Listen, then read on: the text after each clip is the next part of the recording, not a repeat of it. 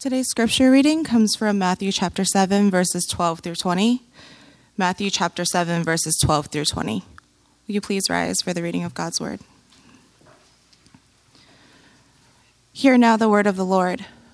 So, whatever you wish that others would do to you, do also to them, for this is the law and the prophets. Enter by the narrow gate, for the gate is wide and the way is easy that leads to destruction, and those who enter by it are many. For the gate is narrow and the way is hard that leads to life, and those who find it are few. Beware of false prophets who come to you in sheep's clothing, but inwardly are ravenous wolves. You will recognize them by their fruits. Are grapes gathered from thorn bushes or figs from thistles? So every healthy tree bears good fruit, but the diseased tree bears bad fruit.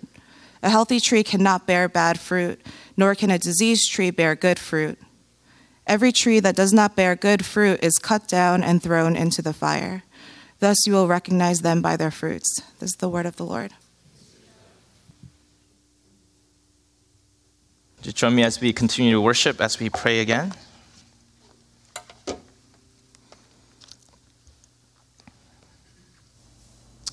Oh God, your word is more precious than fine gold, sweeter than purest honey. As we turn to your word, send your Holy Spirit to infuse your word with truth and grace so that the good news of your truth and love would shine before our eyes and delight our senses so that we can't help but respond with wonder, with faith, and with trust. In Christ's name we pray. Amen. In about 1700s, there was an Italian man by the name of Bartolomeo Cristofori who began to twinker, tinker with uh, an instrument that today serves us as a piano. You, you see, can, can I show the picture here? Harpsichord is actually um, like a big harp, like the name would suggest. And for the vast majority of history, um, upon the invention of the harp, harpsichord played with something like a pick. So when you play the harpsichord, it would sound like a big harp that was plucked and picked.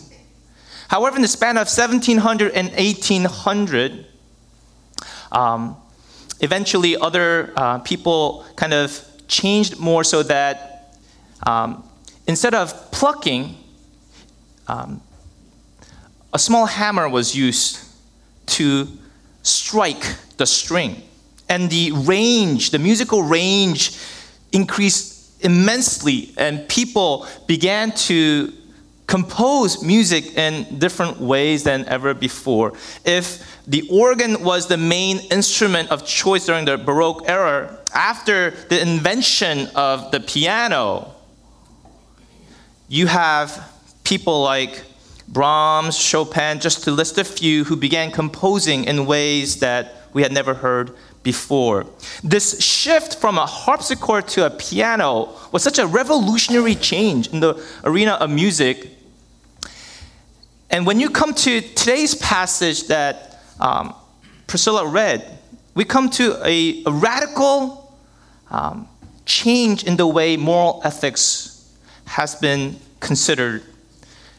People have considered this golden rule as the Everest of all ethical teaching, where Jesus taught this law of reciprocity. Now, um, in verse 12, Jesus speaks by saying, So whatever you wish that others would do to you, do also to them, for this is the law and the prophets.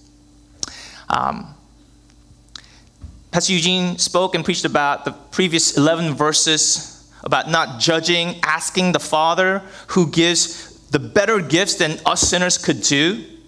And verse 12 that we just read sums up what we just saw in previous 11 verses. And in fact, it doesn't just sum up those 11 verses, it actually sums up the previous Sermon on the Mount that started way back in Matthew ch- chapter 5, verses 17 and on. You see, in that section, Jesus uh, spoke and he said to um, the people listening, do, you, do not think that I've come to abolish the law and the prophets. I have not come to abolish them, but to fulfill them. Fast forward a couple of verses, verse 20, Jesus says, Unless your righteousness exceeds that of the scribes and the Pharisees, you will never enter the kingdom of God. Jesus started that two chapters ago and is wrapping it up, coming back to the, to the verbiage here and saying, Whatever you wish that others would do to you, do unto them. If you study history of philosophy or religion, you probably have heard something very similar and you might even, if you Google the golden rule, you probably seen this verse, Matthew 5, verse 12, along with many other well known sayings in history. Hillel, one of the renowned Jewish rabbi, once said, What is hateful to yourself, do to no other. That is the whole law, and the rest is commentary. Go and learn. Go do likewise. In the book of Tobit, um, which was written around third century before Christ, the hero tells his son this: "What you yourself hate, do to no man." Confucius and Analects taught what you do not want done to yourself, do not do to others. Even Buddhism teaches this negative version of reciprocity hurt not others with that which pains yourself. Many wise people in history have taught hey, don't do to others the things that you don't want done to you. So you might wonder, it's like, how is Jesus' teaching so radical then? I mean, if I Google the golden rule, Jesus is just one of he's usually somewhere in the middle or the end among many lists. But you see, it is revolutionary because all the wise people in history give the negative version of the law of reciprocity. It's about not harming, not doing the wrong thing, the bad thing, the painful thing to other people. So if you think in terms of concentric circles, not doing harm to others is a relatively small circle of responsibility. As long as I don't do something, say something to harm someone, I'm okay. I don't steal, I don't say things to hurt others. But what Jesus is saying is actually very, if in fact, totally different it's radically revolutionary because Jesus is not saying just don't do things that you don't want other people to do to you.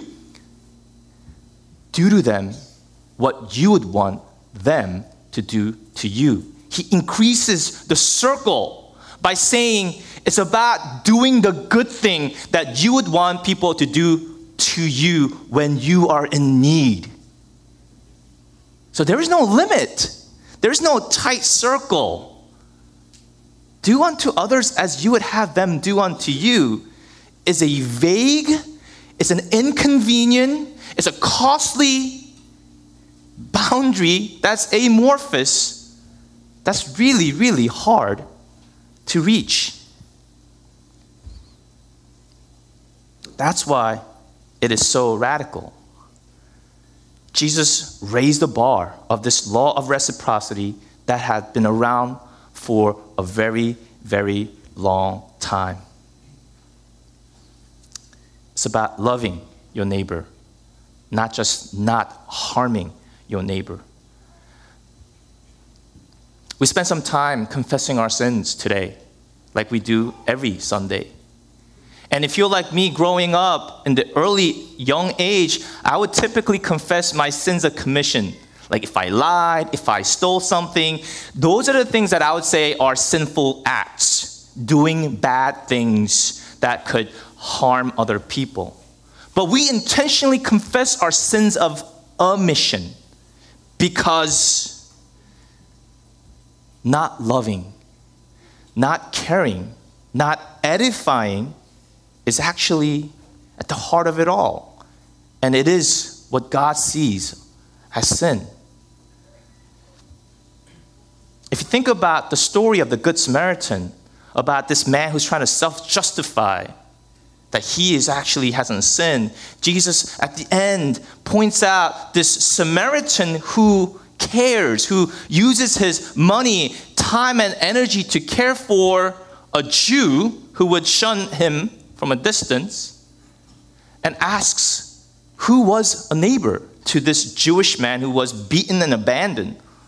Well, clearly, it was the Samaritan because he did what was desired, needed by the man who was beaten and abandoned. If you look at this positive version of the reciprocity law, the golden rule, it is something, the more you look at it and study it and think about it and pray about it, you realize you can't do it. It's such a high bar. Yet it confuses me and it kind of saddens me to see countless scholars, wise people who, who study philosophy and religion and put Jesus' golden rule along with all the others. When all the others are negative laws, and Jesus is teaching about what it means to do the positive.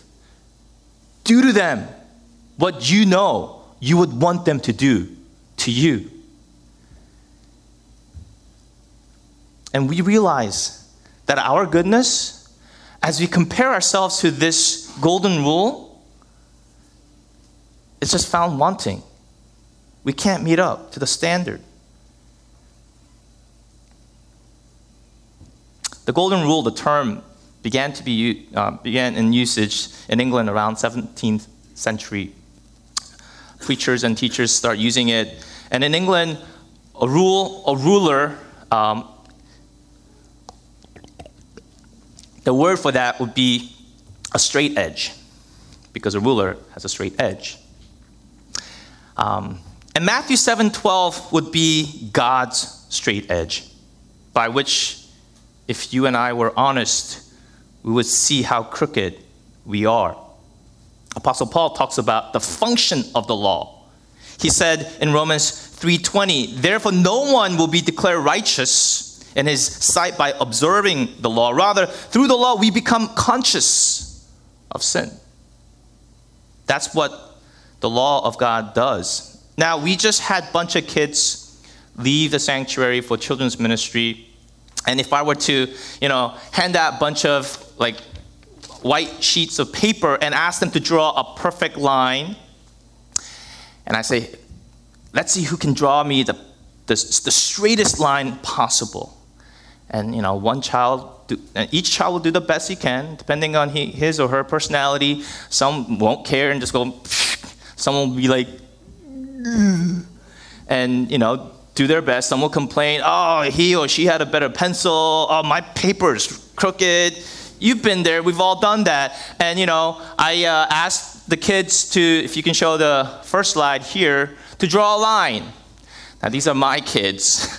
Uh, I'm not going to tell you who drew what line, but. Uh, um, some one of them were a little more cautious just slow and just careful one just didn't seem to care that much like shh um, but at the end you know they might say oh uh, we will probably you know compare we all do but if i were to show the next screen get a straight edge a ruler and draw a line um, even the best line when you compare to the actual straight edge, you know it's found lacking and wanting. It's just not straight. Even the best of the best is still not perfect.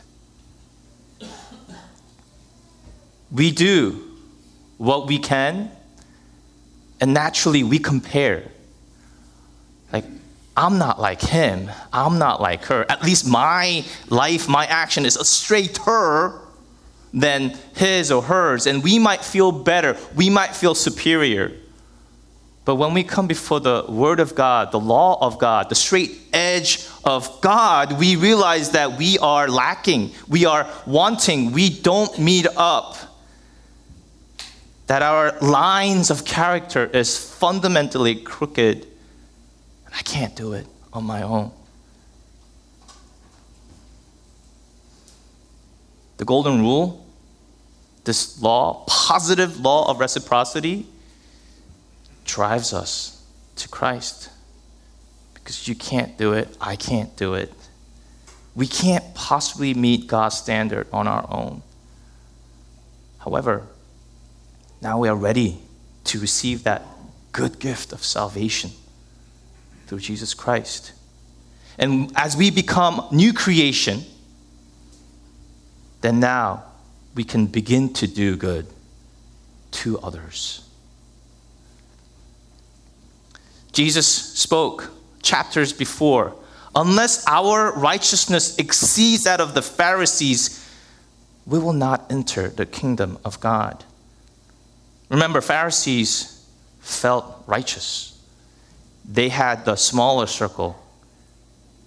They were doing things of not harming others, perhaps, and feeling pretty good about it. But that's not enough. Unless our righteousness exceeds that, we can't enter. We can't pretend, however, that the only thing that matters is the vertical. It starts with the vertical when we receive the good gift that the Heavenly Father gives us through His Son, Jesus Christ. But as we experience that, He beckons us, He calls us, He charges us to give good gifts to others, to love others, not on our own, because we can't, but through the power of the Holy Spirit. Our righteousness has to be greater, or else we will not be able to enter as Jesus taught. And we don't do good to others so that we can receive something back. We're called to do to others what we want them to do to us. It's not a business transaction. Jesus continues in verse 13 by saying, Enter by the narrow gate. For the gate is wide and the way is easy that leads to what? Destruction. And those who enter by it are many. For the gate is narrow and the way is hard that leads to life. And those who find it are few. Jesus leaves us with no possibility for neutrality. You have to choose, you have to respond. Jesus has been preaching. Now you have to decide. You have to choose one or the other the narrow or the wide. There is no, I'm going to stay neutral about this. Let me think about it. Jesus. Remember, Jesus has been challenging, teaching about the kind of superior righteousness that encompasses our thought life, our the, the need to prioritize God in every spiritual religious um, life that we partake in, about in the way we relate to material, uh, material possession and our social relationship that has to be exceed that kind of righteousness that we see in the Pharisees. And he calls now for a time of decision. Are you going to choose this wide path that is easy, that leads to destruction? Or are you going to take the narrow path, narrow gate? That's going to be hard, that leads to life. Jesus uses this doctrine of the Jewish doctrine of two ways, warning against the easy road, calling for the hard, narrow gate. This is not a works righteousness, but as we've studied before in um, James 2, there is, if there's no good works, that means faith was not there in the first place. When you continue reading the book of Matthew, you will hear again and again about the persecution, the cost of discipleship. It's going to be hard. But Jesus is reminding us that it's going to be worth it because it will lead to life. I get asked by Pastor Eugene and Junseok virtually every day to join them. They, uh, they're really disciplined in exercising. For the past two years, I have been consistent in declining. it is easy not to exercise. It is. Takes a lot of commitment, it takes a lot of work. I don't want to commit to that. I just rather not.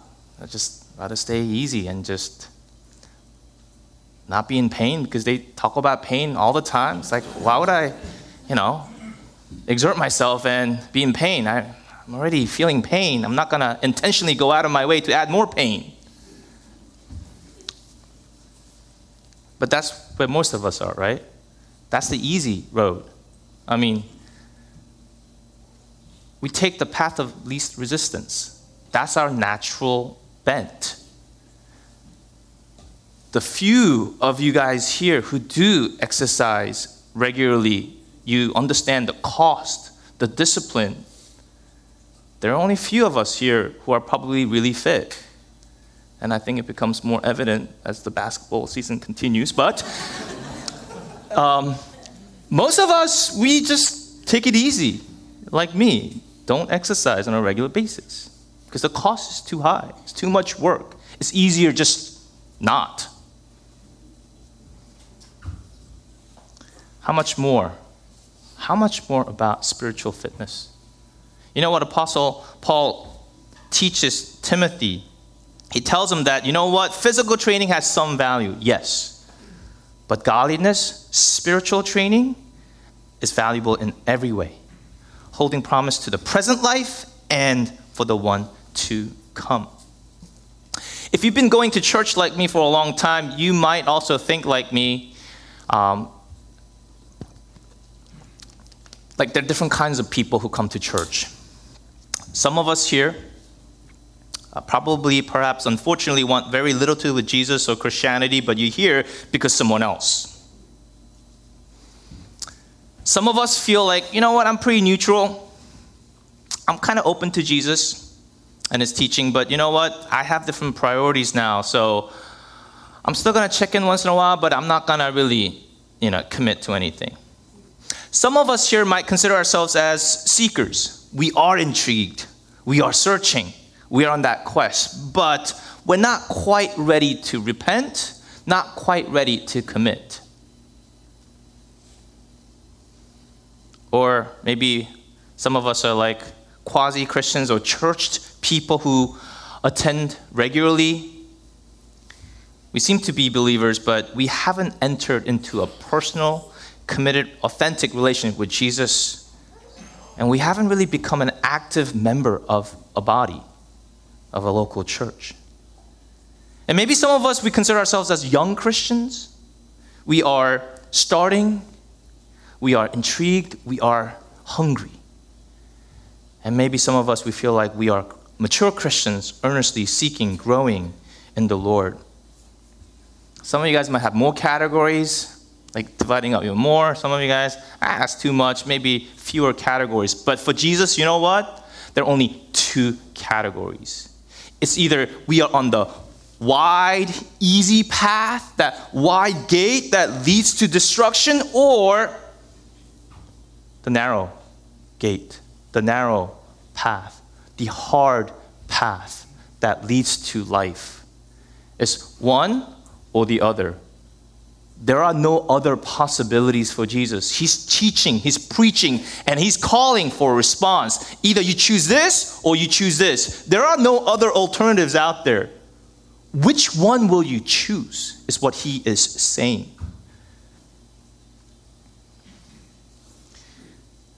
Just as it's easier to not exercise, like many of you guys might resonate and commiserate with someone like me, our natural bent is to just drift, is it not? Pastor Eugene has been talking about the areas that we especially wrestle with, whether in finance or family, or perhaps even in our profession, whatever it is. We naturally take the path of least resistance and we drift. And when we allow things to drift, that's basically saying we're not going to exert intentional energy and effort and discipline to work on something. And that's why some of us, we, we, we, we spend money, but we don't pay attention and we drift into debt. You can drift into debt, but you can't drift out of debt. It takes intentional energy, effort, work, and sacrifice to get out. It's hard. You can intentionally just not care too much about your family, not prioritize your spirituality and your relation with Jesus, and just kind of let the busyness of life, work, and everything just kind of take its course and just drift. But it takes commitment, priority, thinking advance, deciding advance what you're going to do, how you're going to do it in your family spirituality to grow, to be intentional.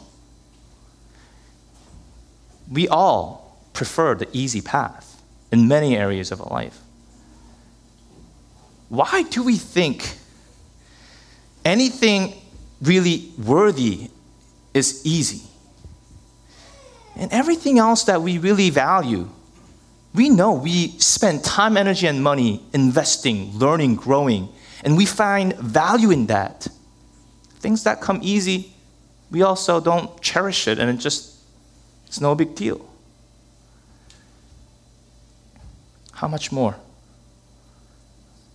in our pursuit of Jesus Christ? The truth is that salvation is by faith in Lord Jesus Christ and Him only. What is the gate? What is the path? You know what Jesus said? Jesus said, I am the gate. Whoever enters through me will be saved. You know what Jesus said? He said, I am the way, the truth, and the life. No one comes to the Father except through me. Jesus is the only way, only gate to the Father. He's not just one of the many ways of philosophy and religion, as if Confucius, Buddha, and Jesus essentially are teaching the same thing. No, they are not. And it is not enough for you or me to simply listen to a teaching and not decide. Because our indecision to enter into that narrow path is a decision to enter the wide road and gate. It's one or the other. Jesus continues by warning us against false prophets. He says, Beware of false prophets who come to you in sheep's clothing, but inwardly are ravenous wolves. You will recognize them by their fruits. Are grapes gathered from thorn bushes or figs from thistles? So every healthy tree bears good fruit but the diseased tree bears bad fruit. A healthy tree cannot bear good fruit, nor can a diseased tree bear good fruit. Every tree that does not bear good fruit is cut down and thrown into the fire. Thus, you'll recognize them by their fruits. False prophets. Jesus warns his disciples, his followers, about false prophets who's going to tempt them, lead them away from the narrow path to the wide path, to the wide um, gate. He charges the disciples to be vigilant in paying attention. Look out, because there will be false prophets. That's one of the scariest teaching for people like me. Keeps me on my toes, forces me to examine. Jesus charges challenges the disciples to pay attention to the hypocrites who pretend to be one thing inside, but inside they're quite another. Sounds familiar? Hypocrite language in Matthew before. Pharisees, Sadducees, the scribes. But in this case, they're actually wolves who are clothing themselves as sheep. False prophets. Clothing as elders when they're not, counterfeiting themselves trying to lead them aside. A lot of these people are very familiar with this natural image of wolves, sheep, because a lot of them were probably shepherds or they work in that whole uh, arena uh, in uh, husbandry in that kind of way. And he's charging them hey, be aware of people who disguise themselves as sheep when they're not. They're actually agents of the devil. And Jesus continues, You know what? You can recognize these false prophets by their fruit. Fruits, plural here. But when you think about this passage, you know, as a Christian, you can't help but not think about Galatians 5 22, 23, the fruit singular of the Spirit love, joy, peace, patience, kindness, goodness, gentleness, self control. Because if the work of God is authentic, true fruit will be seen. It's just a matter of time. Time will tell what kind of tree it is. You know, in Jesus' time, um, small blackberries were on these kind of um, buckthorn. They kind of look like grapes, but when you study, when you look at it carefully, you'll know, oh, these are not real grapes. In Jesus' time, small flowers were growing on thistles that kind of look like figs. But if you would look at it, clearly, if you taste it, you'll know that these are not figs inspect carefully. That's on you. Inspect carefully. Make sure the teachers are teaching so that when you put the straight edge, it lines up. But that requires you to know what the straight edge is. That requires you to know what the Word of God says. How many people do we know personally maybe in the extreme sense, who have heard preaching that was really not in par with the straight edge of God's word. Watch out, remain watchful. Make sure you think about and examine what I'm preaching and you look at the scripture for yourself. Does it line up? How does it line up? Because you know what? I'll confess. There's a human bent in me that wants to say things that are more palatable. We want to be liked. There's always a temptation to say things that are more readily acceptable than the hard. False prophets will not speak the truth. John the Baptist in chapter 3 spoke of something very similar towards the Pharisees and the Sadducees and said, you know, the axe is at the root of the tree, it's going to get chopped. If it's not bearing fruit, good fruit, this tree is getting chopped. Jesus is once again summing up that whole thing, coming to the end. False prophets, their end will be destruction. But that requires for you to know what the straight edge of God looks like. How are you doing? In your time in God's Word. I'm going to close with just two basic things about false prophets. False prophets, there's no straight gate, no narrow way for, in the teaching of the false prophet. It's easy, it's wide. And for them, Jesus Christ is not the center. There's no other way of getting around it. Jesus said, I am the gate, I am the way, not I am a way, I am a gate. Jesus said, I am the gate, I am the way. No one comes to the Father except through me. It's a narrow road. Jesus is not one of many roads, He's the only road, only path.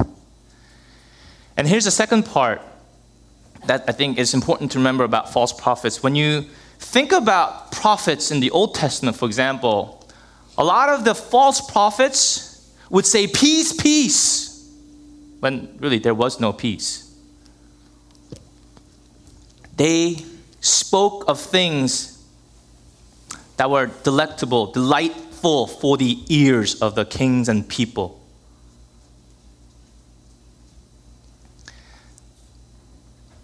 Jeremiah spoke of false prophets who spoke of peace when there was no peace awaiting for them. In fact, there was judgment coming. And these false prophets were saying, There's peace. True peace. True peace can only come when sin is dealt with. You can't just sugarcoat it. True, real peace. Not like hush hush, let's try to make things all calm and quiet, no one fighting.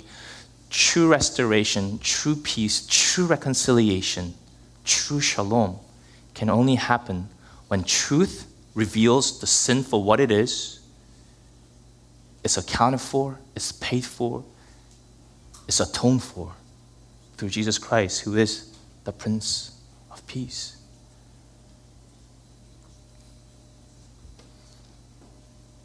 We come to the end of Sermon on the Mount with verse 12. And Jesus beckons his disciples which path? Which way?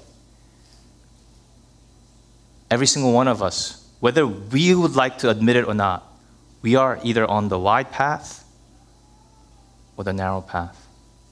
The narrow gate or the wide. The easy or the difficult? The one that leads to destruction or the one that leads to life? What path are you on? We don't have the choice to not decide. Jesus calls us to decide. How will you respond? Let's pray.